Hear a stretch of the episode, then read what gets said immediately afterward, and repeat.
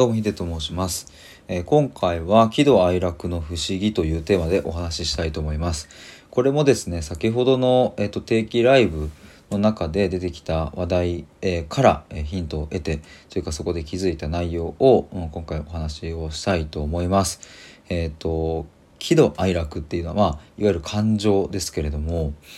なんかあのこれはですねかねてからちょっと思っていたんですが今日そのライブでお話ししている中でやっぱり改めてここ不思議だなっていうふうに思ったことがあって、えーとまあ、どういうことかっていうとですねうんと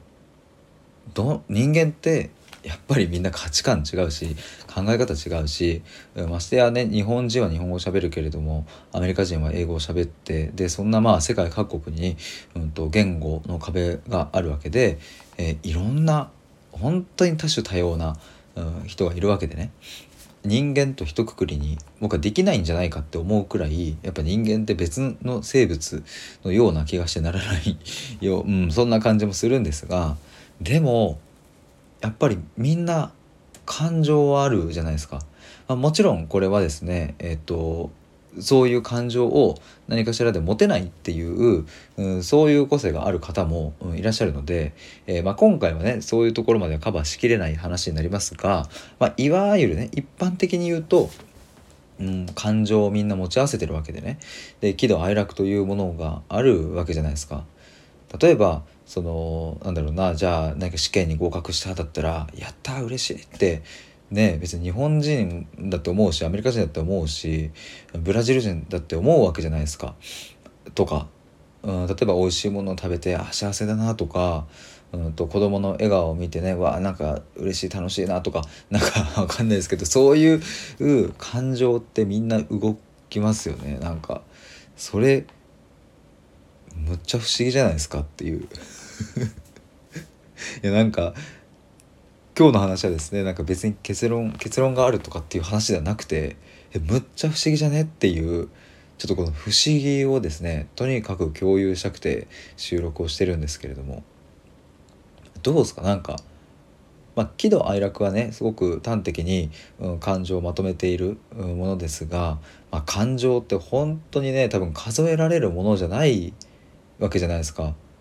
人間の心が生み出しているもの人間の心が感じているものなんで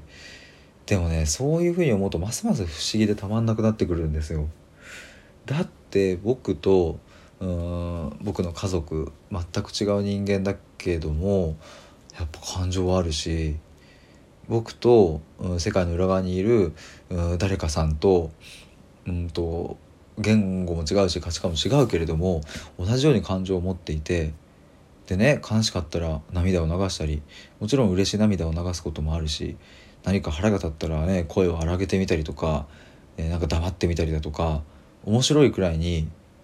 その行動が一致するわけですよね。悲しくて涙を流すということは例えばね僕が悲しくて涙を流しているのを世界の裏側のどこかの誰かさんが見ていても何も不思議ではないわけですよね。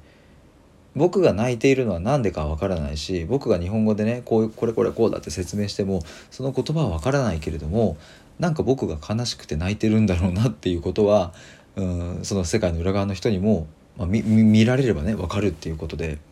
え不思議じゃないっていう。何これ？感情って何？えどうなってんのっていう。え心って何なんだろうとかっていうむっちゃ不思議っていうのをなんか思ってたんですけど今日のライブをやっている中でですねその喜怒哀楽のこと、うん、特にその中でも、まあ、楽しいっていうところにフォーカスすると面白いよねっていう話が出てきて、ね、あの今日のテーマは自分らしく生きるということだったので、まあ、ワクワク感とか楽しい自分にとって楽しいを見つけるっていいよねっていう話になったんですけども、まあ、そもそも楽しいって何だとかっていうねまあ、ここは僕は最近考えてノートの記事とかにもしてみたんですけれどもうん。不思議でたまらない。感情っていう。ここはですね僕はずっとなんか考えもっともっと考えていきたいなと思うしなんで人間には感情があるんだろうとか感情って何なんだろうねなんかずっと今日はですねなんかこの5分間でずっと同じことを言っていたような気がするんですけれどもなんかそれくらい僕にとっては今不思議で不思議でたまらなくてもっともっと探求したい、対象になっていますということで、えー、今回は喜怒哀楽という不思議というテーマでお話しいたしました以上です。